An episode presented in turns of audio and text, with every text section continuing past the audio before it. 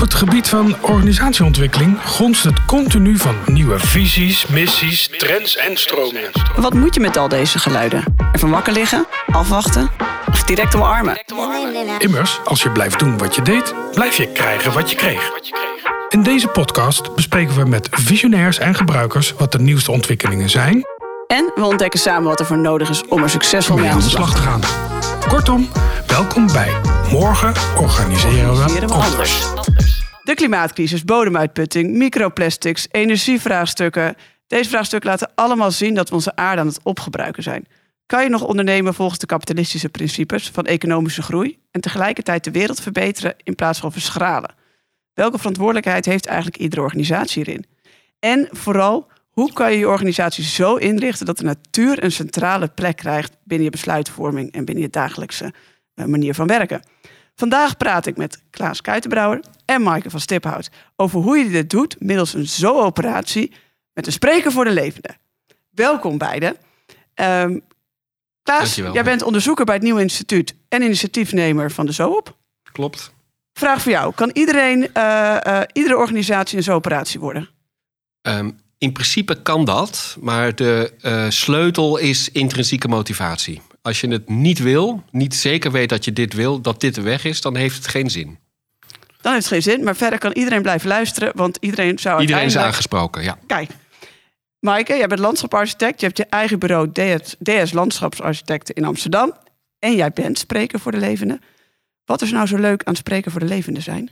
Ja, wat leuk is, is dat je, ehm, dat je iets nieuws inbrengt, eh, eh, ja, zeg maar de natuur inbrengt aan een tafel waar die nooit gespeeld heeft. Dus je ziet gewoon soms kwartjes vallen. Eh, je ziet mensen eh, f- ja, zich realiseren dat het inderdaad belangrijk is. En ja, dat is heel dankbaar. Nou, voordat we helemaal de diepte ingaan, beide termen. Ik snap dat niet iedereen ze misschien nog al meteen begrijpt. Zo'n operatie, laten we daarmee beginnen. Wat is dat? Eh, Zo'n operatie is, ehm, kort gezegd, coöperatie met de Zoe. Eh, Zoe is het Griekse woord voor leven, dus samenwerken met het leven. Eh, het is een eh, organisatievorm ehm, eh, die er- erin voorziet dat je ehm, aan tafel waar de besluiten worden genomen in een organisatie, de belangen van anders dan menselijk leven meeneemt. Dat die deel worden van die besluitvorming. En dat de, de, om dat te doen eh, is door een speciale persoon wordt toegevoegd aan de organisatie. Dat is de spreker voor de levende. Ehm, de eerste echte zo-operatie in de wereld is het Nieuwe Instituut. die de hele, ja, eigenlijk alles wat bedacht is, volgt. En Maaike van Stiphout hier aan tafel is daar de eerste echte spreker voor de levende. En met die spreker voor de levende aan boord eh, ga je als zo-op, als zo-operatie een, ehm, een leerproces in. En dat leerproces betekent eigenlijk, komt er eigenlijk op neer dat je eh, om te beginnen alles wat je doet leest door een soort ecologische bril. Bij eh, de ecologische functioneren van alle onderdelen van je organisatie, je teams, maar ook de gebouwen, eh, mobiliteit, maar ook je buitenruimte, je waterhuishouding enzovoort. Alles. enzovoort. Alles leest als op, vanuit de vraag van hoe neemt dit deel aan ecosystemen? En je doel als zo'n operatie op de lange termijn, de stip op de horizon, is eh, te leren symbiotisch te worden. Eigenlijk ondersteunend, de, on- op een ondersteunende manier deelnemen aan de ecosystemen waarin je al de- eh, participeert, maar over het algemeen op een schadelijke manier. En het is ook een soort van erkenning überhaupt dat je in ecosystemen participeert. Dat, daar begint het mee. Ja, Ja, misschien wel Ja, zelfs. Daar begint het mee, precies. En je liet het al vallen, spreken voor de levenden. Eh ja, Maaike, wat, wat, wat is dat eigenlijk? Nou, dat sluit waar ik wel mooi op aan, op die erkenning dat je deel bent van een ecosysteem. Ehm, want daar zijn we in het dagelijks leven niet zo heel erg mee bezig. Daar, daar weten we ons ook heel goed van af te sluiten. Ehm, maar op het moment dat je als spreker voor de levende aan tafel zit en bij een, eh, een, een gesprek over een bepaalde beslissing die genomen moet worden, ook inbrengt dat het misschien best wel effect kan hebben op de vis in de vijver of eh, zeg maar de school extra op het dak dan eh, wordt op dat moment moment natuurlijk wel weer duidelijk dat die beslissing die genomen wordt ook deel is van een grotere ecosysteem. En ik denk dat is mijn rol om eh, als spreker voor de levende eh, iedere keer weer het bewustzijn van het grotere aan die tafel te krijgen waar beslissingen worden genomen. Want je zit ook echt aan de tafel waar beslissingen worden genomen. Ja, dat had ik misschien nog niet verteld. Maar ik zit inderdaad aan de bestuurstafel. Ja. Ehm, het, het is een heel mooi model, want doordat je in de top van de organisatie aan tafel zit, beïnvloed je uh, ja, zeg maar de sfeer en de gedachtegoed van de organisatie. Maar ik zit ook met de, uh, zeg maar de, de verschillende uh, afgevaardigden van de verschillende diensten aan tafel. Dat heet dan een werkgroep. En daarmee zit je eigenlijk zeg maar, vanaf bottom-up dat gedachtegoed te helpen vorm te geven. Super slim. Jullie pakken ze eigenlijk automatisch bij de kant op. In de tang, ja. ja. Onaardig gezegd, we hebben je in de tang. Ja. hey, waar komt uh, zo'n operatie het idee vandaan? Uh, twee uh, eigenlijk zaadjes, denk ik, moet ik noemen. Uh, eentje is het idee ecologische regeneratie. Eigenlijk het idee of het besef dat je als mens niet uh, zeg maar onafwendbare soort schadelijke soort bent, maar dat je wel degelijk mensen ook een uh, nuttige rol in ecosystemen kunnen uh, vormen. Dus dat is een beroemd voorbeeld van die lusvallei in China, die door ja, een slimme aanpak, er is een hele mooie tegenlichtdocumentaire over, eigenlijk in, in betrekkelijk korte tijd weer volledig tot leven is gekomen. Uh, maar er zijn meerdere voorbeelden. En uh, dus dat mensen een nuttige soort kunnen zijn. Uh, eigenlijk bijna alle inheemse volkeren, in ieder geval die in Zuid-Amerika en in, in Noord-Amerika, spelen een heel ondersteunende rol aan de ecosystemen waarin ze deelnemen. Dat is, het, is, het is niet de mens eigen om schadelijk te zijn. Het is echt een keuze. Er horen organisatievormen bij, die zijn ook te veranderen. Dus dat is één kant. En de andere kant is um, dus mensen als nuttige soort. De andere kant is eigenlijk het, het andere zaadje is um, rechten voor natuur. Toen we begonnen met Zoop, uh, was dat nog. Inmiddels is dat echt een behoorlijk groot debat aan het worden. Maar uh, toen was dat nog een beetje heel erg in de marge. In 2017 werd de Wanganui-rivier in Nieuw-Zeeland rechtspersoon. Ja? Um, ik hoorde daarvan pas in 2018. Er bleek ook al in India een aantal gevallen te zijn. In 2010 is de grondwet van Ecuador, of was het 2008? Sorry, 2008 is de grondwet van Ecuador aangepast. Uh, waardoor uh, moeder, zoals wij dat dan zouden zeggen, moeder natuur. In de Ecuadoriaanse termen heet het Pachamama. Dat is niet helemaal equivalent, maar dat is het dichtste wat we erbij komen. Um, in feite recht op bestaan krijgt. Daarmee recht op regeneratie, recht op, op uh, uh, nou ja, eigenlijk gewoon een volwaardig bestaan zoals een, een mens dat zou hebben. Um, en dat was het andere zaadje. Want dat, daar leek eigenlijk iets in de wet te veranderen. En dat is natuurlijk, zoals in het Westen de, de hele maatschappelijke structuren eigenlijk uiteindelijk ontworpen worden via de wet, hè, via de ruimte ja. die er binnen zit. Dat van als je daar aan kan sleutelen, als je daar op een of andere manier een verandering kan aanbrengen, dan uh, gaat er iets fundamenteel schuiven. En wat dat is, is niet moeilijk te overzien. Maar in ieder geval ontstaat er. Dat, nou, dat was zo'n interessant idee. Het is overigens het is totaal geen panacea. Dus de, de wet is één ding, de implementatie is nog weer een heel ander verhaal. Dat ontdekken we ook over de hele wereld. Maar. Um, uh, bij rechten voor natuur dachten we, ja, dat leunt natuurlijk in het geval van Nieuw-Zeeland en in Ecuador en andere gevallen waarin dat ingevoerd is. Dat leunt ook heel erg op een inheems wereldbeeld, wat je in Nederland natuurlijk niet hebt. Hè. In, in het inheemse wereldbeeld van Nederland is juist dat de natuur is leeg te trekken en te misbruiken enzovoort. Uh, dus van die kant moet je het niet hebben. Maar, maar aan de andere kant, de wet en de regelgeving en de organisatievormen, dat is nou juist een taal die in Nederland heel erg uh, beheerst wordt. Ja. We dachten, kunnen we iets met dat idee van, van zo'n model, waarbij je de rechten voor de natuur erkent zonder dat je ze misschien meteen in de wet inschrijft, maar op een andere manier, kunnen we daar iets vorm aan geven op een manier die past bij een, uh, ja, bij een cultuur waar niet de natuur al een subject is, al een al.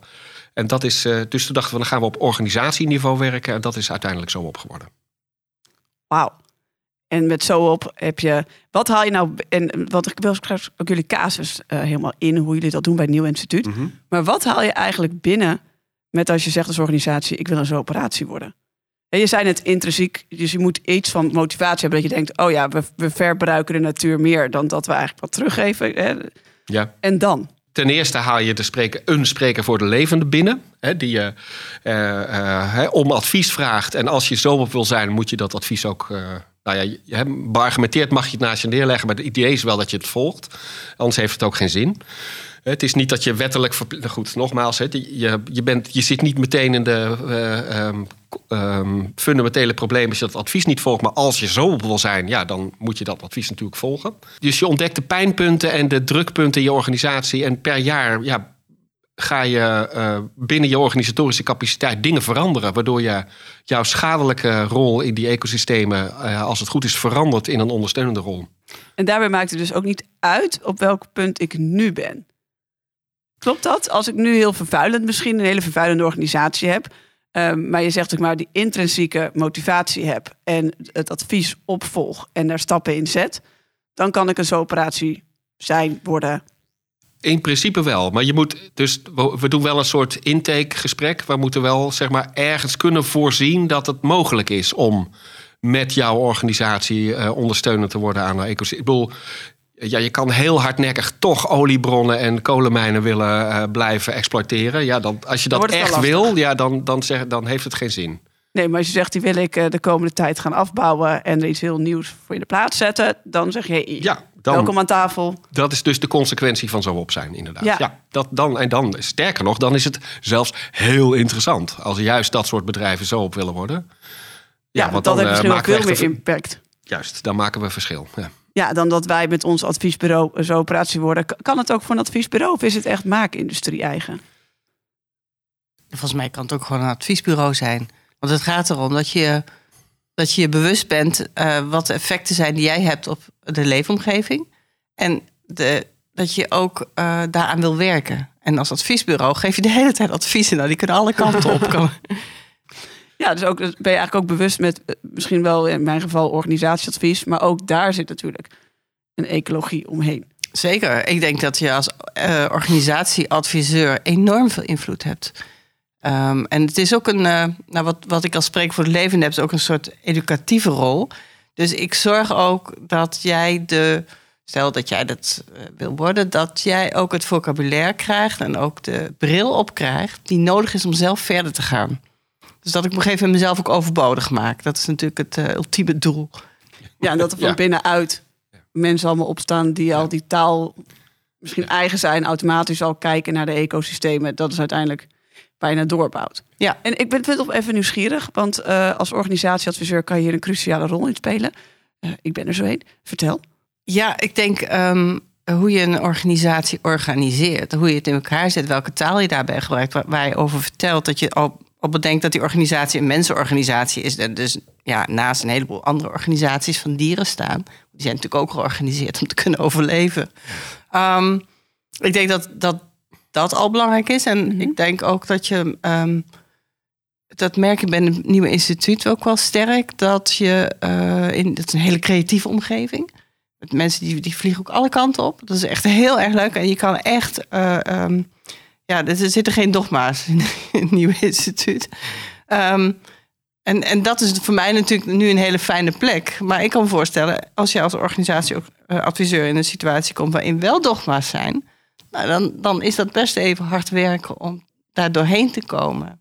Het is heel oncomfortabel om te ontdekken dat je niet de enige op de aardbol bent. Hè? Dat is. dat je rekening moet houden met ja, dat als je naar buiten gaat, dat je misschien ja, in je handelen uh, ja, toch meer schade doet dan dat je vanuit je eigen gevoel deed. Um, dat is zeg maar de eerste bewustwording. En uiteindelijk uh, helpt te spreken voor de leven natuurlijk ook om te bedenken wat je dan kan doen. Ik bedoel, dus in die zin is het een heel optimistisch beroep. Een optimistische ja. rol. Ja, maar het lijkt me ook, ik vind wat je zegt, het is oncomfortabel om er, om er eh, misschien aan eerste instantie in te duiken. Want je komt er ook achter. En dan moet je zelf in de spiegel gaan kijken. Ja, ja. ja zeker. Ik kom erachter dat je dacht dat je heel leuk bezig was. Um, maar dat eigenlijk toch voor het ecosysteem om je heen niet zo'n positieve impact heeft. Ja, en dus als organisatieadviseur denk ik dat je heel vaak mensen in de spiegel laat kijken. In dit ja. geval is, uh, ik zit uit te kijken op een behang met allemaal aapjes. Dus ja, dat, dat wordt dan ongeveer eventjes je reflectie. Ja. Ja, Klaas? Er is nog wel iets wat het mogelijk lastig maakt als organisatieadviseur. Dat is dat wat bij het nieuwe instituut mm -hmm. hebben we ook in onze rechts, gewoon in onze eigen buitenruimte, een tuin en een vijver en een groen ja. dak. En dat maakt wel dat je heel direct kunt zien, dus de impact van wat je doet meteen kan zien. Dat maakt dat leren Dus dat opbouwen van die relatie met, de buiten, met die wereld, hè, waar, Ja. eh, eh, waar het toch een beetje mee begint. Dat je ziet dat je, hè, dat je samenwerkt, dat je moet leren samenwerken. Dat maakt die, die stap wel belangrijk. Maar je kunt daar, kunnen we daar prima een, eh, een manier voor vinden. Dus stel dat jouw organisatie eh, zo op wil worden, dan zouden we je nou meenemen naar een plek waar je dat kan leren. Want er zijn andere zoals waar je dat ook kan leren. Dat hoeft niet in je eigen buitenruimte te zijn. Dus, eh, Ja, nou ja, we zitten hier bij Utrecht Centraal. Er is- is misschien nog wel iets natuur te vinden. Ja, ik heb geleerd laatst dat, dat natuur vinden buiten de stad. Dat zit in mijn hoofd. Maar dat het ook gewoon in de stad is. Het is allemaal verweven in elkaar. Sterker ook nog. Sterker gedachte, nog, ja. Sterker nog. Nou, vertel. Ja. Nee, het gaat steeds, eh, de natuur in de stad gaat beter dan de natuur buiten de stad. En er komen, behalve dat er steeds meer mensen in de stad komen te wonen, ook steeds meer dieren in de stad te wonen. Hoe komt dat? Ja, daarbuiten is eh, schaalvergroting, pesticiden, eh, onveiligheid, eh, voedseltekort. Ja, het is niet dat de stad zo gezellig wordt. Maar ze worden eigenlijk meer daarbuiten wordt het meer weggepest. Nou, Het wordt, Ja, ja, ik zie het mensen denken, nou, dat is iets te kort door de bocht, Minke. ja, nou, dit is, ze zoeken veiligheid en voedsel Ja. om zich te kunnen voortplanten. Dat is natuurlijk het ultieme doel. Dat hebben wij ook als doel eigenlijk. En dat veiligheid en voedsel, die, die zitten meer in de stad. Dus het is veel meer een omgeving aan het worden waarin je kunt overleven en waarin je kunt vermeerderen. Eh, en het gekke is dus buiten de stad juist niet. Dus het wordt steeds drukker. Gezellig. Absoluut. Ja. En als we, en als we even inzoomen, hebben jullie kaas bij het Nieuw Instituut? Want dat zei je net al, Klaas, ongeveer- nee, is dat de eerste zo'n operatie die we in Nederland hebben? Ja. Ja, ja, Ja. kijk.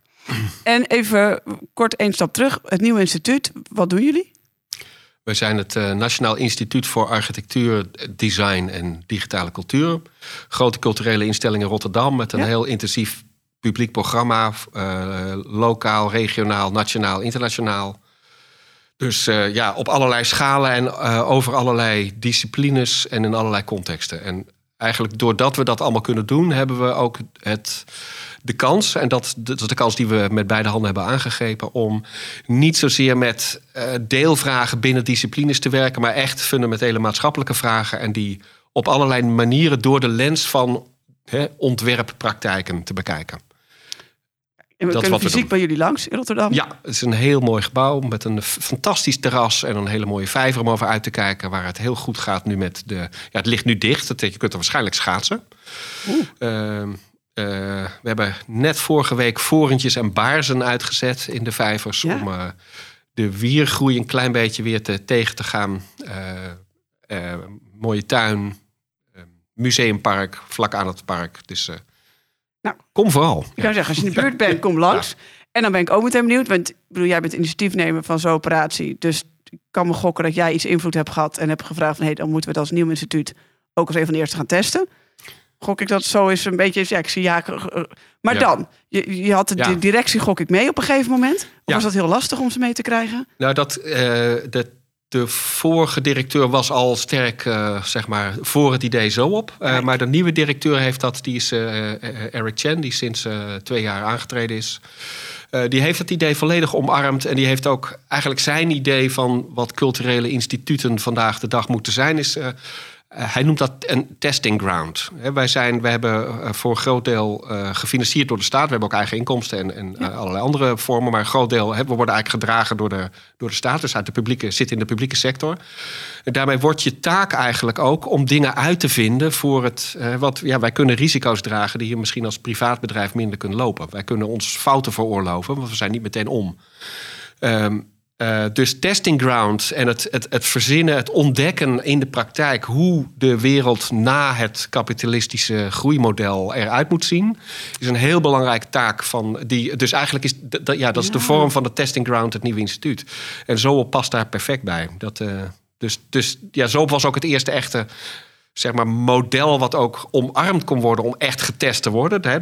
Heel veel andere experimenten zitten op veel kleinere schaal. Dit is behoorlijk fundamenteel. Eh, en dat is natuurlijk voor het zo op idee fantastisch dat we dit eh, ook ons. Ja, een, een half. Het is nog niet zo heel lang zo op, hè, sinds april. Dus eigenlijk pas echt begonnen na de zomer, dus een, zeg een half jaar. Eh, waarin we al ontzettend veel geleerd hebben. Maar hè, dat je echt in de praktijk kunt ontdekken en je eh, ja, kunt, eh, nader kunt uitwerken hoe dit moet, eh, is eh, helemaal geweldig. Dus eh, Ja. eh, we mikken voort. eh, eh, ap- komende april voor de stichting van de volgende ronde Zoops. En dan hebben we echt, eh, nou, dan komen we zeer beslagen ten ijs. En dan, je hebt de directie mee, hè, Ja, de, de ja. directeur in dit geval.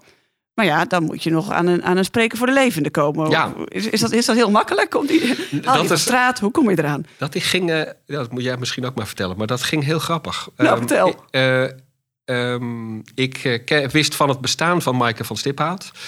We hadden elkaar nog nooit eh, persoonlijk ontmoet. Ehm, eh, maar ik dacht van, je, je zoekt iemand die voor wie die A, een soort ecologische kennis heeft. Die B, het vanzelf spreekt, voor wie het vanzelf spreekt... om de belangen van anders dan menselijk leven te vertegenwoordigen. Eh, Die denkt van, ja, het is, natuurlijk moet je bij een gebouw kijken... vanuit de blik van vogels en grondleven. Natuurlijk doe je dat. En eh, als landschapsarchitect deed Maaike dat al. Eh, maar toen ik een mail stuurde van... eh, goh, kunnen we een keertje praten... toen bleek Maaike al lang van zo op te weten... en zelf al bij verschillende van haar klanten... het zo op suggestie gedropt te hebben. Oh, briljant. Toen je het- elkaar nog nooit hadden ontmoet. Nee. Klopt. Ja, ja, Ja. ja.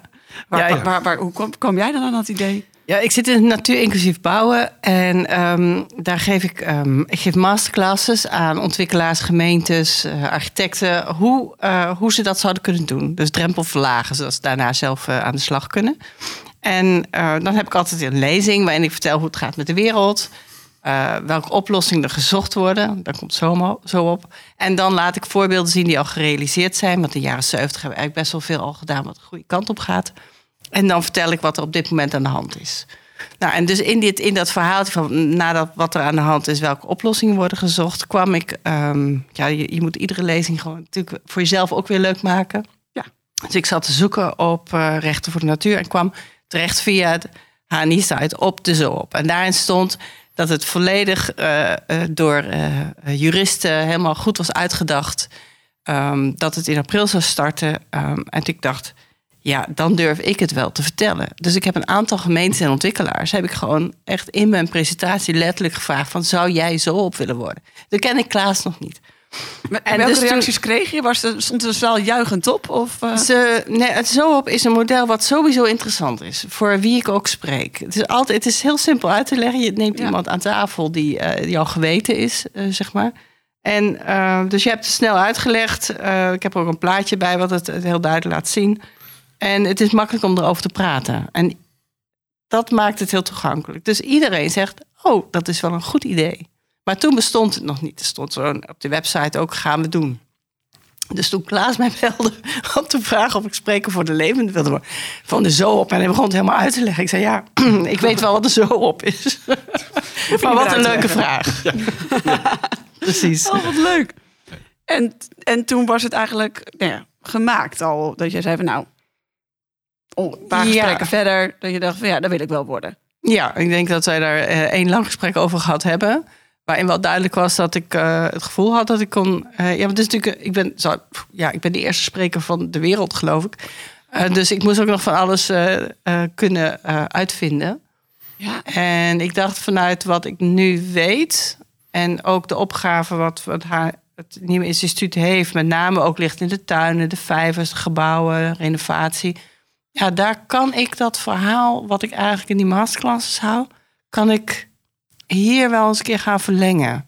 Dus het sloot heel, heel goed aan. Kijk, als ik altijd iets moet zeggen over het inkoop van de potloden of zo... dan weet ik niet of ik de juiste was. Daarmee zeg je ook, misschien heeft elke organisatie ook wel een, een ander type spreker voor de levende nodig. Dat is zeker zo. Ja, dat ligt heel erg aan eh, eh, waar, waar, de waar de kansen liggen om Ja. beter om te gaan met de natuur. Ja, en deze, ja. Ja. Landschapsarchitect, nieuw instituut, dat sloot al Precies, ergens aan. exact. Ja. En je bent nu dan, april, dus je bent dik een half jaar, drie kwart jaar onderweg. Ja, Wat heb je voor elkaar gekregen? ja. Want die vraag krijg ik heel vaak. Ja, dat denk ik Wat ook. een ontzettend leuke baan heb jij, of, of rol heb jij. En ehm, wat voor succes heb je al gehaald? Ehm, maar ja, dat heeft ook mee te maken. Je bent voor een deel bewustwording en educatie ben je mee bezig. Ehm, aan de bestuurstafel ehm, ja, is het echt nog zoeken. Ook kijken we elkaar ook aan. Van, ja, wat, wat, wat doet zij daar? En dat is ook terecht, want ik denk ook, wat doe ik hier? Ehm, dus we zijn ook aan het zoeken eh, op welke punten kunnen we.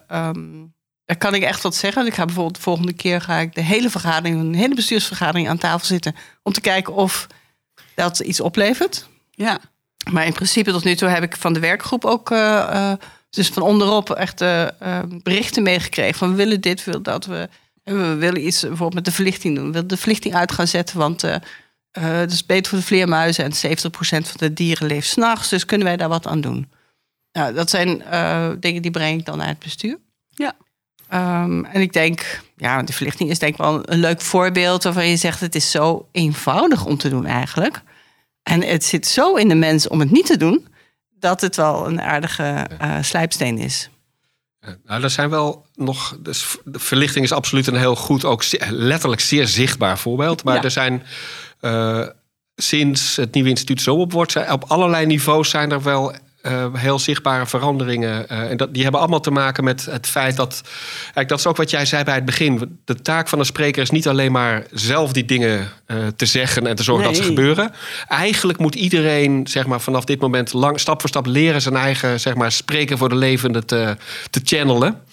En, ehm, eh, eh, en dat is eigenlijk, je ziet wat dat gebeurt. Je ziet dus dat, het is een van de dingen die we hebben ingevoerd, is dat bij het ehm, opzetten van nieuwe projecten eh, voor het nieuwe instituut, dat daar zo op vragen zijn toegevoegd. Dus van hoe kan dit, eh, op welke manier kan zo'n project eh, dienstbaar zijn aan Ja. enzovoort. En, en dat is, daarvan zie je niet meteen het resultaat. Dat, hè, dat project is soms, hè, die projecten zijn pas, die gaan pas volgend jaar of het jaar daarna in, in, ehm, eh, uitgevoerd worden. Eh, maar dat die dingen dus meegenomen worden. Dat hè, Maaike van Stiphout bijvoorbeeld Ja. mee zit te kijken naar de plannen voor een project wat in de komend jaar in de vijver gaat gebeuren. Eh, dat maakt de, de aanpak van het eh, project is volledig anders dan het zou zijn zonder dat we zo op waren. En dus dat bij elk ding, bijvoorbeeld er loopt een onderzoek naar het materiaalgebruik van eh, kun- kunnen de materialen die we gebruiken voor tentoonstellingen niet alleen wat doen we ermee nadat we die tentoonstellingen, daar, daar hadden we al dingen voor bedacht. Waar komen ze vandaan? Dus nu de nieuwe kant.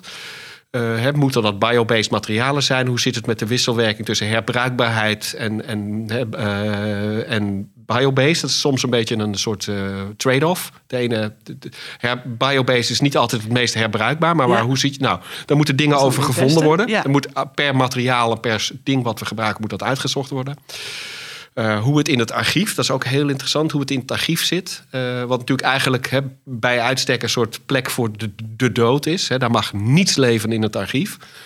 Eh, maar dat is op een bepaalde manier ook terecht, wat, het verval. Maar aan de andere kant zijn er ook het idee dat eh, je niet altijd alles, ongeacht wat er gebeurt, moet bewaren. Maar dat er dus ook sommige vormen van verval toelaatbaar zijn, zelfs horen bij een, hè, het, een soort. eh, Ja. nou ja, dat is dan het best dan een ja, eh, fundamenteel nieuw mogelijk inzicht om een archief mee, eh, in een archief mee te gaan werken. Dat komt ook doordat we zo op zijn. Ja, zo zijn er eigenlijk een hele reeks transformaties in gang gezet. Die allemaal, eh, alles bij elkaar behoorlijk. Het is echt een, een pagina's lange lijst van dingen die je kan zeggen van... dit zonder zo was dit niet zo gebeurd. En Dat is, Ik denk ook, ja. want ik weet niet of het zo is, Klaas, maar Ja. ik had het vermoeden dat het eh, preventief werkt, zeg maar. Ik werk in die Ja, zin van, absoluut. als je mij aanstelt, dan ehm, gaat iedereen bij zichzelf te raden, wat zou Maaike ervan vinden? Ja, precies. Ja, ja.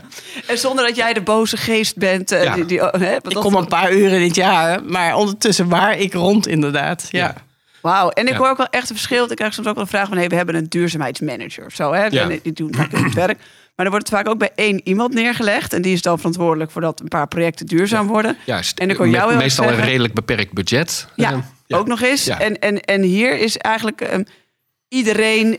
Eigenlijk een beetje zo, ja, mindset vind ik altijd zo flauw klinken, maar dat is het wel volgens mij. Dat je Ja, in je ha- klopt. dagelijks handelen door gaat hebben dat iedereen daar iets in te doen heeft. Ja, het is te gek om te zien dat de.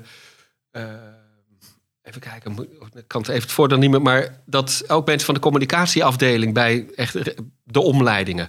Bij relatief, bij vragen waar, ik, hè, waar wij nog niet eens hadden bedacht van nou dat is eigenlijk ook een zo op ding. Dat ze zelf zeggen van hé, maar hoe zit dat eigenlijk? Als we dat doen, storen we dan niet de de de.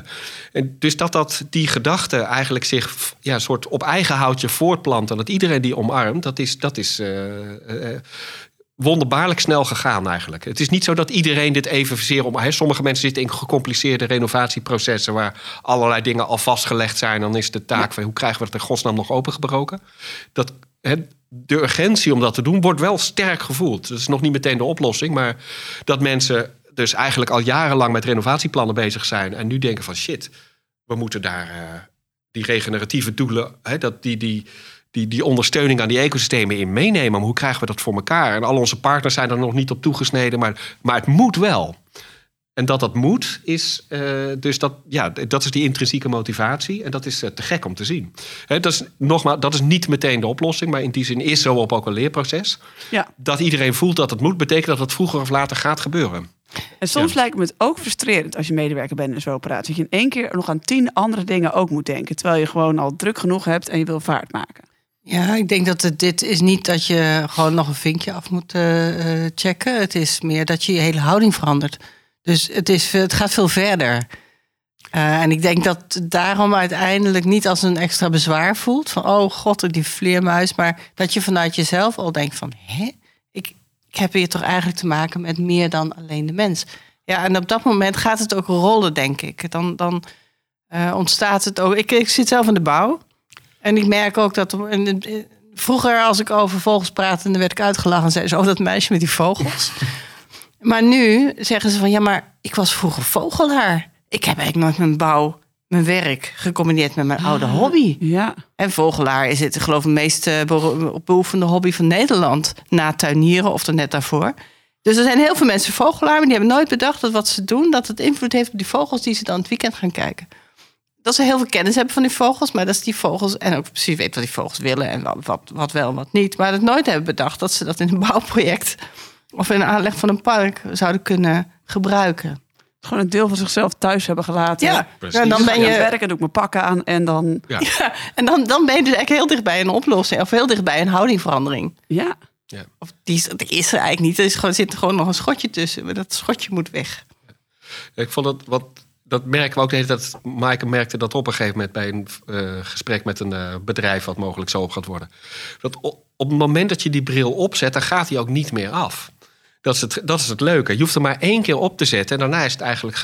En daarna gaat het vanzelf. Dat merk je meteen in zo'n gesprek. Zo'n figuur die dan eerst een beetje nog achterover denkt van ja, maar hè, korte termijn uh, winst is toch wel even. Hè, dat, hoe gaan we er dan mee om?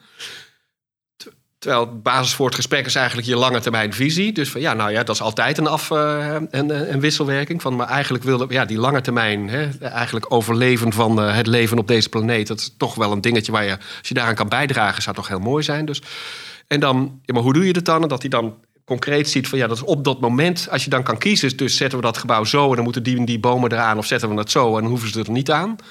Dat is wel iets duurder, maar op de lange termijn da, da, da. Dan, dat hij dan begint te denken van ja, dat is wel eigenlijk toch een legitieme keuze. Terwijl als ik alleen voor de winst ga, niet. Maar als ik met een klein beetje meer lange termijn visie ga kijken, ja, is het een heel legitieme keuze. Ben ik bereid dat, het kleine beetje extra winst te laten schieten voor dit? En op het moment dat die, dat hij bereid is om daarover te denken, dan, dan, ja, dan komt het hele verhaal. En dan wordt hij ineens, begint hij totaal warm te lopen. En dan, oh, dan kunnen we dit project en dat, dat. Dan moeten we met die partner, dat. Ja, in, en dan. Het, het, we zaten erbij en uh, het, het, was, hij, had het, hij ging het totaal aan. Ja. En het is ook anders dan um, de discussie die wij ook vaak hebben: is moet je nou certificeren of niet? En dan ga je meer achteraf een checklist en dan mag je nou, B Corp of andere mooie um, uh, stickers mm -hmm. plakken. En die hoor ik hier minder in terug. Misschien hebben we dat ook wel, maar het is veel meer eerst intrinsiek aan en gaan. Ik heb, ik heb het idee dat jullie meer vooraf zitten dan de check achteraf. Ja, en dat? Um, we mogen geen. Je mag fouten maken, dat is het fijne. Ja. Uh, je wordt dus niet beoordeeld, maar je wordt wel beloond. Vertel. Ja, omdat als je op het moment iets goeds doet, dan wordt het opgenomen als een voorbeeld. Wordt het opgenomen als een goede manier van denken wat past bij het zo op zijn. Ja. Kijk, het lukt ons om de targets te halen die we dit jaar hadden gesteld. Um, dus het is een andere uh, andere vorm van het in die organisatie krijgen van een gedachteverandering. Ja. En je wordt natuurlijk enorm gesteund ook door alles wat er buiten gebeurt. De krantenartikelen, de biodiversiteit tops, uh, noem maar ja. op. In alles, niks spreekt jou tegen als je het goed doet. Dus je, je hebt niet het idee dat je met iets bezig bent wat nou echt zo'n Don Quixote actie is. Uh, nee, sterker nog, je gaat deelnemen in een narratief die op dit moment heel veel op de tv is, in de kranten, op de radio. Uh, in bijeenkomsten, misschien wel bij uh, bedrijfsborrels. Dus je kan er ook nog een goede sier mee maken. Ik zag jou nog net je vinger ja. omhoog, Klaas, ja, met, met, met, deze We vraag. zijn wel bezig met een certificaat. Maar dat, is dus, dat werkt heel anders dan het soort certificaat als zo'n zo'n Excel-sheet waar je, hè, waar je ja, moet je verantwoorden. Checkt, ja. Het is dus eh, als zo op uh, je committeert je tot een aantal dingen. En daar hoort bij dat je dus elk jaar een plan maakt. Nou, dat plan kun je inleveren. Dat, is, dat, kun, je ook, dat mhm. kun je afchecken. Dat, en dan is het verder aan de spreker voor de levende... die dus deelneemt aan processen in de organisatie... om te zorgen dat dat plan ook een beetje op koers blijft. En dus wat, wat Maaike zei... En, dat zijn dingen die je goed kan checken. Die, Of die zonder daar meteen de zo op politie voor te hoeven uithangen. Want dat is precies niet wat we willen zijn. Hè? Nee, dan gaat de hele intrinsieke motivatie ook weg. Precies. Dus dat, op het moment dat dat gevraagd wordt, zijn we eigenlijk al zeg maar, van het padje af. Dan, dan, dan, moet je niet willen. Dus het, uh, dat je een plan maakt en dat je je best doet om, je dat, om dat uit te voeren, dat is duidelijk. En of je je best doet, is vrij goed te zien. Hè? Dat, alleen een plan is niet genoeg. Of je dat je daarbij andere dingen uh, tegenkomt dan je had voorzien, hoort erbij.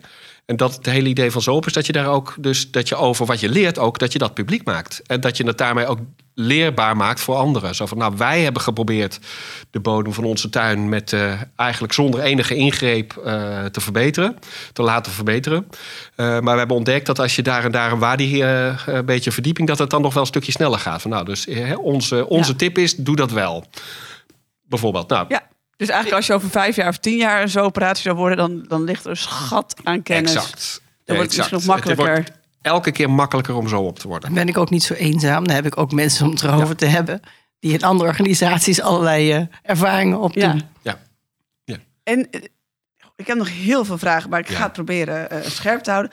jullie zeiden ook net tegen mij, even, het is spreker voor de levende en niet spreker van de levende.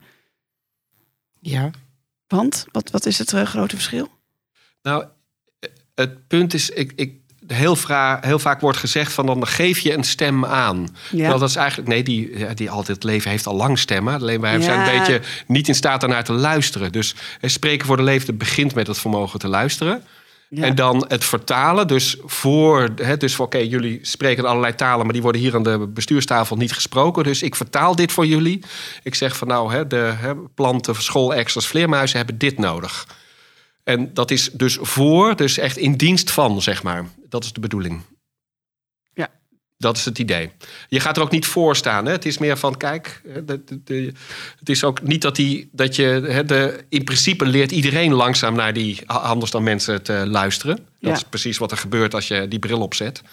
Uh, maar de, de, de spreker doet dat ook voor. Ja. Misschien ben wij meer, meer de, de, luisteraar en anderen helpen luisteren dan spreken.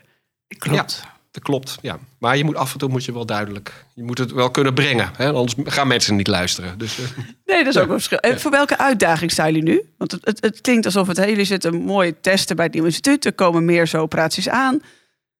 Dat klinkt allemaal heel lekker. Zijn er nog dingen waar je zegt, nou, dat... Uh...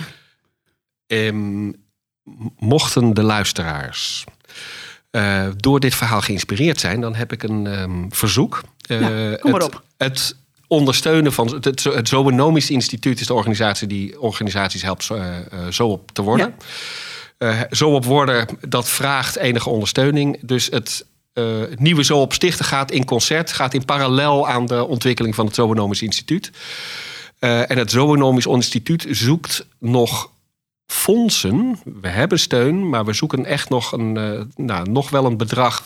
We kunnen heel veel geld op een heel zinvolle manier uh, gebruiken. Uh, dat ongeveer rechtstreeks wordt omgezet in het stichten van nieuwe zoops. dus mochten jullie door dit verhaal geïnspireerd zijn, stuur dan. En je denkt van nou, dit is iets waar ik mijn steun aan zou willen verlenen, dan staan we daar bijzonder graag voor open. Ja, daar ook... haapt het daar nog op of op? Het, is, het blijkt ingewikkeld, omdat dus het Zoonomisch Instituut is zelf niet, uh, het doet niet rechtstreeks aan ecologische regeneratie. Dat doen de zoops. Ja. Maar om zoops te kunnen stichten, hebben we wel een soort, ja, een soort backbone nodig. Een, een, een, een, structuur die die, die die kennis verzamelt en deelbaar maakt. Dus dat moet in samenhang. Ja. En dat is, ja, omdat, uh, en dat is lastig te financieren. Dat, is, uh, dat kan wel, maar dat is. Nou ja, dat, ja, dat, en is het ook niet zo, want als, jullie hebben allemaal organisaties die zo praat willen worden. Ja. Um, is dat duur? Kost dat duur? Even heel eh, lekker Hollands, hè, dit. Ja, maar je zou kost ook wat, ja. ja. Uh, het, we beginnen bij, eh, in principe bij 5000 per jaar. En daar wordt dan de spreker voor de levende door betaald... en een kennissysteem van uh, mede onderhouden.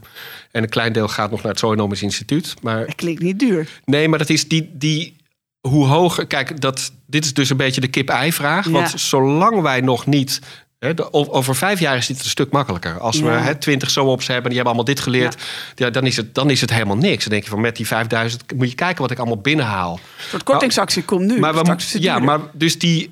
Precies, dit is ook precies de strategie. Maar dat begin is dus het lastig. Dat begin, omdat terwijl het er nog niet is, de, het vertrouwen te krijgen van, oh, maar als we dit gaan doen, dan wordt, hè, dan, dan wordt het, eh, hè, dan, dan kunnen we dit en dan kunnen we met de volgende zo op dit en de volgende zo op dit en de volgende zo op dit. Ja. Dat begin is het lastigst. We hebben nu een, we denken dat we een scenario te pakken hebben. We hebben ook steun van eh, enkele fondsen. Eh, maar eigenlijk heel makkelijk is hoe meer steun we nu hebben, hoe sneller het zal gaan. Dus dat Ja. durf ik rechtstreeks zo te beloven. Ja. Want staan de organisaties in de rij om een zo'n operatie te worden? Eh, ja, we kunnen de. Eigenlijk zijn. Ja, nou, dat is. eh, aan, dus enthousiasme is overweldigend. Eh, de, het enthousiast zijn en zo op worden, daar zitten nog wel een aantal besluiten tussen. Ja. En met sommige partijen praten we al heel lang. Die zijn wel blijvend enthousiast, maar die, dat ook de, hè, de, de, de, de, de besluitvormers van organisaties moeten ook mee. En dan eh, die. Wat, wat, wat? Ja, enthousiasme wat is één dan? ding, maar echt committen. Juist, ja. Eh, maar er zijn, ja, we hebben nu. Het is een beetje. We hebben ongeveer 40, we noemen dat proto-zoops. Dat zijn eh, organisaties die eh, eh, hebben gezegd: wij willen zoop worden. En die in een soort verschillende fase van al ideeën in de praktijk brengen. Tot verkennend met de, interne figuren van is dit wat voor ons en hoe zouden we dat kunnen doen en wanneer. En als, als mijn organisatie nou ook eindelijk mee wil? Eindelijk het Eindelijk, heel ja. lang Ja. zitten wachten, helemaal Ja. niet. Maar als hij mee wil, dan, dan, dan ga ik eh, eh, het Zoonomisch Instituut eh, bellen. Ja. En dan hebben we een gesprek. Ja, dan beginnen we met een Is het soort. zo simpel? Zo, zo simpel is het. Ja. Dan hebben we eerst een soort intakegesprek. Nou ja, dat hebben we, we kennen elkaar al een beetje. Dus het, heel veel van die dingen weten we al een beetje. Ja, de volgende vraag is natuurlijk een goede spreker voor de levende vinden. Die dan ook Ja. een beetje de. Hè, wat, dus ecologische kennis is één ding. En, en eh, hè, ook met mensen kunnen omgaan is ook handig. Maar enige domeinkennis is ook belangrijk. Want je moet eh, wel een beetje snappen wat voor soort beslissingen Ja. jullie maken. Dus wij hebben nu eh, vijf aspiranten naast Maaike. Dus Maaike is de eerste echt. En daarnaast hebben we vijf aspirantsprekers voor de levende. Die we binnen nu en eigenlijk we mikken op eind maart. Dat we die gaan trainen. Ehm, ik weet eerlijk gezegd niet helemaal zeker of daar echt iemand bij zit met eh, een soort organisatie, transformatie, ervaring. Ehm, maar eh, dus dat is de tweede oproep. ja. Kijk, Ehm, mocht je en vogelaar en ecoloog zijn en eh, veel kennis hebben van organisatietransformatie en denken die rol van spreken voor de levende, eh, zoals Maaike van Stiphout die hier eh eh, verwoordt, eh, is wat voor je. Ook dan stuur een mail naar het Zoonomisch Instituut. Ja. leuk joh. We worden gewoon echt zo'n... zo'n ik ben benieuwd of we er nog één kunnen plaatsen. nog een mooie oproep. Maar nee, dus, eh, dus- dus- ik vind het ook heel grappig wat jij net zei, Maaike. Dat in je hobby doe je misschien eigenlijk al heel veel met de ecologie om je heen. En ben je misschien helemaal niet bewust van. En in je werk ben je dan gewoon eh transformatisch hard aan het begeleiden. Noem maar wat. Nou, die eh, kunnen jullie ook goed gebruiken. En wat is nou een valkuil van zo'n operatie worden? Zit er ook nog iets wat, je, wat mensen ja, wat je onderschat? Of, of je denkt, nou ja, ik ben heel enthousiast, maar nu, eh poeh. Eh, ik denk dat het moeilijk is van tevoren volledig te overzien eh, wat dit allemaal teweeg gaat brengen. Dus dat vraagt enige moed. Dat vraagt en dat is een beetje ja, contra-intuïtief. De meeste mensen die, hè, eh, zeker in de, in de commerciële bedrijfsvoering, die zijn met heel zorgvuldige planningen. Kijk, de hele wereld is al in beweging. Dat maakt het al Ja. lastig. En dit voegt, eh, zeg maar, ja, onbekende grootheden toe. Ehm, ik denk dat dat, ik weet niet of dat een valkuil is. Ik denk dat dat essentieel is. Dat je hè, sowieso het idee van controle is natuurlijk zwaar overschat. Hè, agile, ik, eh, goed, de naam van jouw organisatie. Eh, je moet reageren op veranderende omstandigheden. Ja. Die, die vaardigheid wordt steeds belangrijker. Ehm, ehm, het- Ja, maar je moet ook kunnen ja. omgaan met iets onbekends. je moet met iets om. En je moet jezelf in staat stellen fout, fouten te durven maken. En dat is ook iets wat eh, veel, met name de commerciële in, de, in het onderwijs, in de kunsten, bijvoorbeeld in de cultuur, is dat heel normaal. Daar hoort het experiment, is daar gewoon intrinsiek onderdeel. Daarom is het ook het, daar zit ook het inno- innovatief vermogen. Maar als je denkt van ik moet kosten wat kost fouten vermijden, ja, dat is een, dat is een valkuil. We willen dit in één keer, we willen alles helemaal uitdenken en dan in één keer effectief zo op worden. Dat gaat niet. Nee, daarom zeg je ook begin maar met een plan en ga eerst de eerste drie stappen komend jaar doen. Ga eerst maar eens lezen. Wat, hoe, zit, hoe zit het in elkaar? En dan stap voor stap leren. En leren is dus de, de mindset leren is essentieel. Dat je, ja. En we zeiden net aan het begin hadden we het over kapitalisme. Ik weet Ja. dat we kunnen hier nog een hele nieuwe podcast aan wijden. Ehm, maar dat gaan we dan ook doen. Goed idee. Maar kan je als zo. Kijk, ik zit altijd een beetje te worstelen met nou ja, gewoon bedrijven die gewoon eh, de, de beursgenoteerde aandeelhouders hebben, eh, veel omzet moeten draaien. Kunnen die ook een zo'n operatie worden? Of bijt dit gewoon zo hard dat het niet gaat? Ik kan daar geen antwoord op geven. Ik, Dus ik, mooi. ik, ik, dus de, laten we zeggen, de, hè, de schaal van de problematiek op eh planeta- hè, de, Ja. de pro- problematiek op planetaire schaal maakt het onvermijdelijk dat commerciële bedrijven mee moeten. Dus Ja. dus ja, dus het korte antwoord is: we moeten wel. Hoe dat uitpakt. eh, ik- denk dat er een route is, dat is dat hele degrowth eh Ja. discours, of de debat, wat m- misschien bij sommige van de luisteraars al een beetje bekend is. Al, als dat niet zo is, eh, verdiep je daarin, is absoluut Ja. de moeite waard. Hoe komen we naar een economie die niet meer verslaafd is aan groei? Dat is de grote vraag. En ehm, ik denk dat het niet in principe het idee winst is wat daar tegenover staat.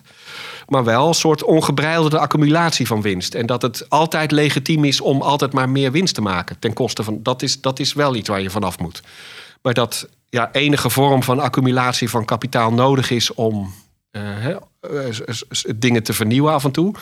Lijkt me ook onvermijdelijk. Maar dus wat de precieze balans is tussen winst en regeneratie, die hebben, dat weten we echt nog niet. Ook op dat niveau is het echt essentieel leren. We kunnen de kritiek heel goed formuleren. We kunnen precies zien waar het fout gaat. Maar wat het alternatief Ja. moet zijn en, hoe, en met name hoe je van hier naar daar komt, dat is echt eh, nog. eh, ja, dat, dat, dat, en ja, zo op wil graag een rol spelen in het leren van hoe we van hier naar daar komen. Ja, en daar eigenlijk op mijn beginvraag ook. Je sluit ze niet zomaar buiten. Juist Nee. niet. Nee, Want we hebben ze, Totaal ze niet. juist nodig. En Juist. laten we dan maar gaan leren. En, en in een plan en in stapjes. Als de intrinsieke motivatie er maar is. juist. Exact, precies dat. Ja. Volgens mij hebben we heel veel behandeld. We hebben, eh, eh, ik zit eventjes al bijna zo in mijn hoofd na te denken. Ik, het, het dwingt niet achteraf, maar vooraf een zo'n operatie. eh, het, het inspireert. Ehm, je haalt ook echt iemand binnen, wat, wat ook een beetje geweten, proef ik wel bij jou, Ja. Mike, maar ook inspiratie, echt. Ja, dat hoop ik. En educa, een les. En ook gewoon- educatie, ja. Ja. ja. je, dus komt, je komt er verder mee, je wordt wakker gekust en eh, je komt er verder mee. Mooi hè? En het is langer termijn met jullie meezitten. En je mag heel veel fouten maken en leren. Want anders kom je er gewoon, gewoon, gewoon niet. Het, het, het kan niet afdwingen. Je voegt wel iets onbekends toe. Daar moet je volgens mij wel even voor openstaan. Voor alle niet-vogelaars misschien. Ja, Ja. Nee, ja misschien alle vogelaars denken eigenlijk... Oh, yes, mag ik Eh, nu mag ik vogelaar zijn Ja. op mijn werk. Nou, En we hebben het over veel meer dan alleen vogels natuurlijk. Precies. Ja. Maar dat, eh, daar... Zijn er nog dingen waar we het niet over hebben gehad? Die wel ehm, een belangrijk onderdeel vormen? Bij het eentje. Ja. Eh, zoals we het erover gehad hebben, zoals het ook bij het nieuwe instituut uitpakt, zijn we vooral met onze directe omgeving bezig. Maar eh, de, je bent zo op met je hele operationele sfeer. Het gaat ook over dat hè, bijvoorbeeld, ja, wat je. Natuurlijk moeten we die energietransitie door, maar dat daarvoor hele, eh, zeg maar, ehm, ja, de ecosystemen van eh, in Chili en in eh, de Congo Ja. omver, omvergetrokken worden, dat is ook weer niet de bedoeling. Dus, maar dat is de lange termijn. Dat is echt, dat is ook, je hebt daar heel weinig rechtstreekse invloed op. Dit is ook echt iets wat alleen maar in samenwerking kan gebeuren. Eh, dat is dus de, de laatste kant van zo op. Dus je eigen ecologische integriteit, je streven naar symbiotisch te worden, maar vooral ook de samenwerking met andere zoops. Om die nog veel gecompliceerdere en grotere dimensies van hoe gaan we die energietransitie zo doen dat we niet. Oké, we zijn af van de olie, maar nog steeds eh, eh, stort de Ja. wereld in elkaar, maar nu om een andere reden. Ja, dat, eh, goed, dan zijn we er nog steeds niet. Nee, daar hoor ik twee dingen. Het is dus verder kijken dan misschien alleen je eigen vijver, je eigen dak. Daar begint het, even heel simpel gezegd. Maar uiteindelijk is het ook in al je projecten, je advieswerk. En ook in inkoop en waar trek je het vandaan eh, in Chili en, en hoe gaat het daar. Ja. En ik hoor bij jou iets hele moois van, we kunnen ook zo operaties aan zich zijn, oh, met elkaar ook weer een ecosysteem. Exact.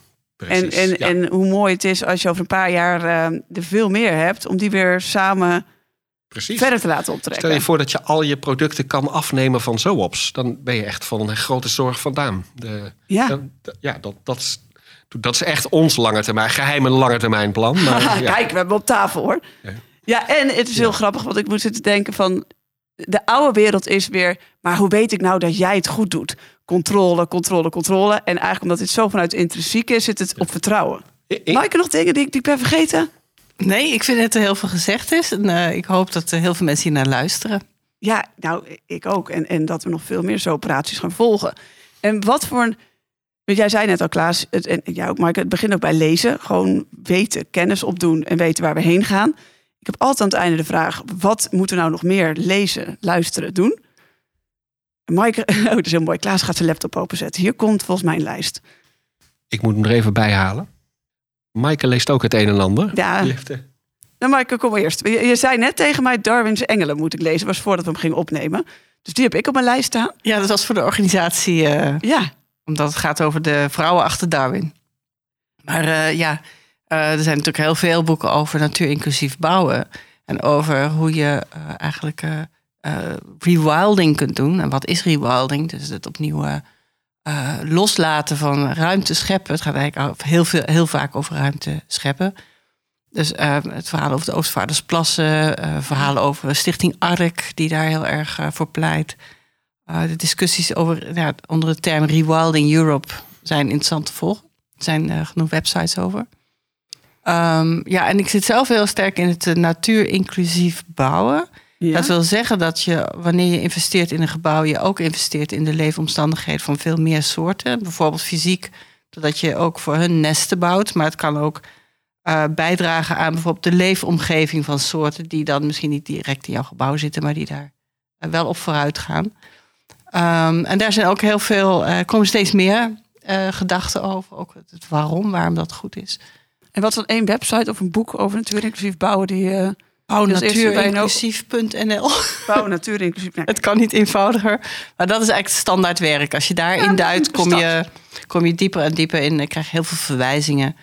Ehm, en eh, ja, kun je wel onder de kerstboom een tijdje vooruit. nou, en, en, Klaas heeft intussen zijn, zijn laptop open. Ik zie een hele lijst. Ja. Vertel. Ja, we gaan ze ook in de footnotes zetten, mensen. Ja. Dus ze komen misschien niet allemaal nu aan bod, maar dan zet ik ze allemaal sowieso daar. Nou, als ik eh, eh, de tijd heb om een echt een uitgebreide zo-op-presentatie te mogen doen, wat lang niet altijd het geval is, dan Mhm. eh, eindig ik meestal met een hele reeks bronnen. En die hebben, dat is eigenlijk zes, eh, nee, vijf verschillende hoofdstukjes. De ene gaat over ecologie en dan vooral het idee ecologie dat alle elementen daar onderdeel van zijn. Dat ecologie is niet hetzelfde als natuur en dat begint achter het hek, maar niets, er valt niets buiten ecologie. Het tweede hoofdstukje is nieuw materialisme, een soort filosofische stroming die eh, erkent dat materialen en dingen ook eh, eh, acteren in de wereld. En niet alleen maar passief zijn, maar ook dingen doen. Hè, chemisch en zwaartekracht Ja. op allerlei manieren. Derde hoofdje, stukje gaat over hoe anders dan menselijk leven ook subject, ook betekenisvolle ervaringen van de wereld hebben. En hoe daarover gedacht wordt en hoe daar dingen in geonderzocht worden. Dat, het vierde hoofdstukje is dat om dat soort te integreren, dat er eigenlijk allerlei kennispraktijken die nu apart van elkaar bestaan. Ecologie, economie, natuur, Mhm. inclusief. Nou, dat is dan niet een goed voorbeeld, maar. eh, eh, organisatiekunde, allerlei aparte eh, kennispraktijken Ja. die ook allemaal een eigen taal hebben en die niet met elkaar delen, dat die echt elkaar moeten ontmoeten en gemeenschappelijke praktijk moeten zien te ontwikkelen. En voorbeelden van denkers die daarmee bezig zijn. En, en het laatste hoofdstukje is economische transities, eh, hoe dat werkt. Dus ik, kan, ik heb in elk hoofdstukje zeker eh, zes, zeven bronnen, maar ik ga er per keer eentje noemen. Ja. Mag dat? Ja, ja, ja. Ja. Kom op. Dan weet je al meteen... eh, Ik vind bij ecologie de belangrijkste, eh, de, de, de goede insteek is eh, Timothy Morton, The Ecological Thought of Dark Ecologies. Dark Ecologies gaat eigenlijk over hoe letterlijk alles, hoe ook de fossiele infrastructuur deel is van een ecologie. Dat je dus de ecologie niet moet stoppen met het leven, maar dat alles daar onderdeel van is. Dark Ecology of Ecological Thought. Nieuw materialisme. ehm, ik wou eerst Karen Barrett zeggen, maar ik denk dat dat echt, dat is. Je, beter kun je beginnen met eh, Manuel de Landa, Duizend Year van non duizend, Years of Non-Linear History. dat is eigenlijk- een iets makkelijkere instap. Dat is een iets makkelijker. Het is een geschiedenis van Europa via kolen, staal, water, land, eh, eigenlijk. En hoe die dingen elkaar ontmoeten. En hoe de aanwezigheid van dat soort materialen eigenlijk. De, dus het gaat over de geschiedenis vanuit het eh, perspectief van de, de actie en het actiepotentie van materiaal. In plaats vanuit het idee dat mensen daar beslissingen over nemen. Mensen volgen eigenlijk. Een fantastische Oh. herlezing van de geschiedenis. Heel effectief. De hele geschiedenis is alles wat je leest is bekend. Maar het perspectief is net wat anders. En dan ga je echt dingen zien die je anders niet weet.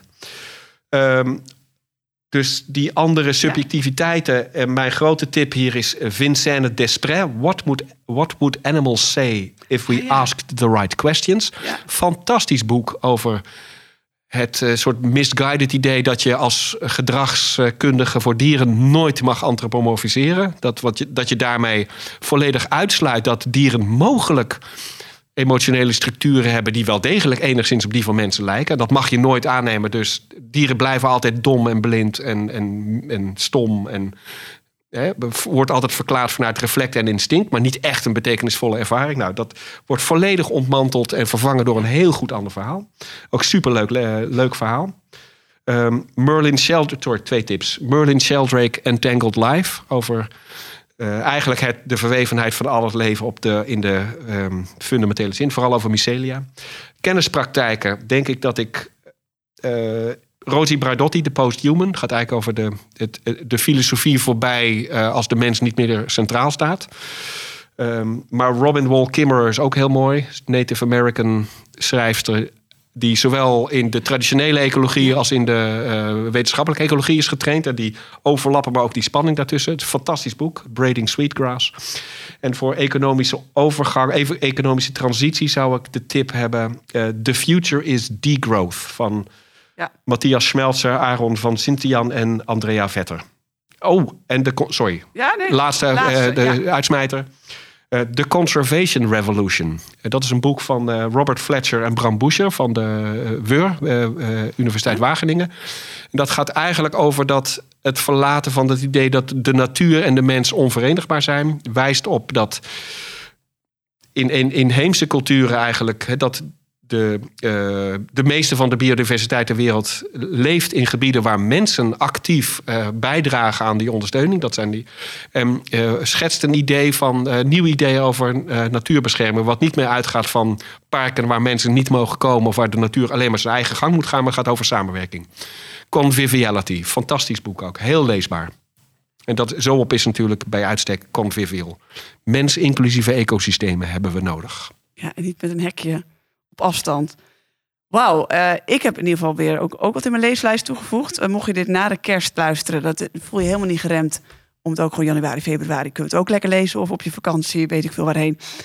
Ehm, dank voor deze, al deze informatie. Ik zet het allemaal in de voetnoot, want misschien hebben mensen net niet snel bijgeschreven. Ik heb het ook niet allemaal even snel meege- meegeschreven, maar dan hebben we hem daar staan. Jullie hebben mij weer geïnspireerd, zoals jullie al een tijdje doen. Want ik volg jullie al een eh, half jaar zo op de voet. En Klaas, we hadden al een half jaar geleden zou deze al opgenomen worden. Maar ja, mijn eh, privéleven kwam er wat tussen. Dus ik ben heel blij dat ik jullie allebei aan tafel heb kunnen hebben. Ik wil jullie eigenlijk over een jaar nog een keer aan tafel hebben. Ik ben zo benieuwd wat er dan nog meer staat en wat we weer geleerd hebben. Want mij leren jullie nu heel snel. Ehm, zowel bij het Nieuw Instituut als alles operaties eromheen. En eh, ja, ik kan bijna niet wachten tot, tot, tot, tot, tot we ook echt, nou ja, de, de, de, de, de grote vervuilende misschien wel, dat die ook, daar zit ook heel veel intrinsieke motivatie. Dus als je die weer kan bundelen.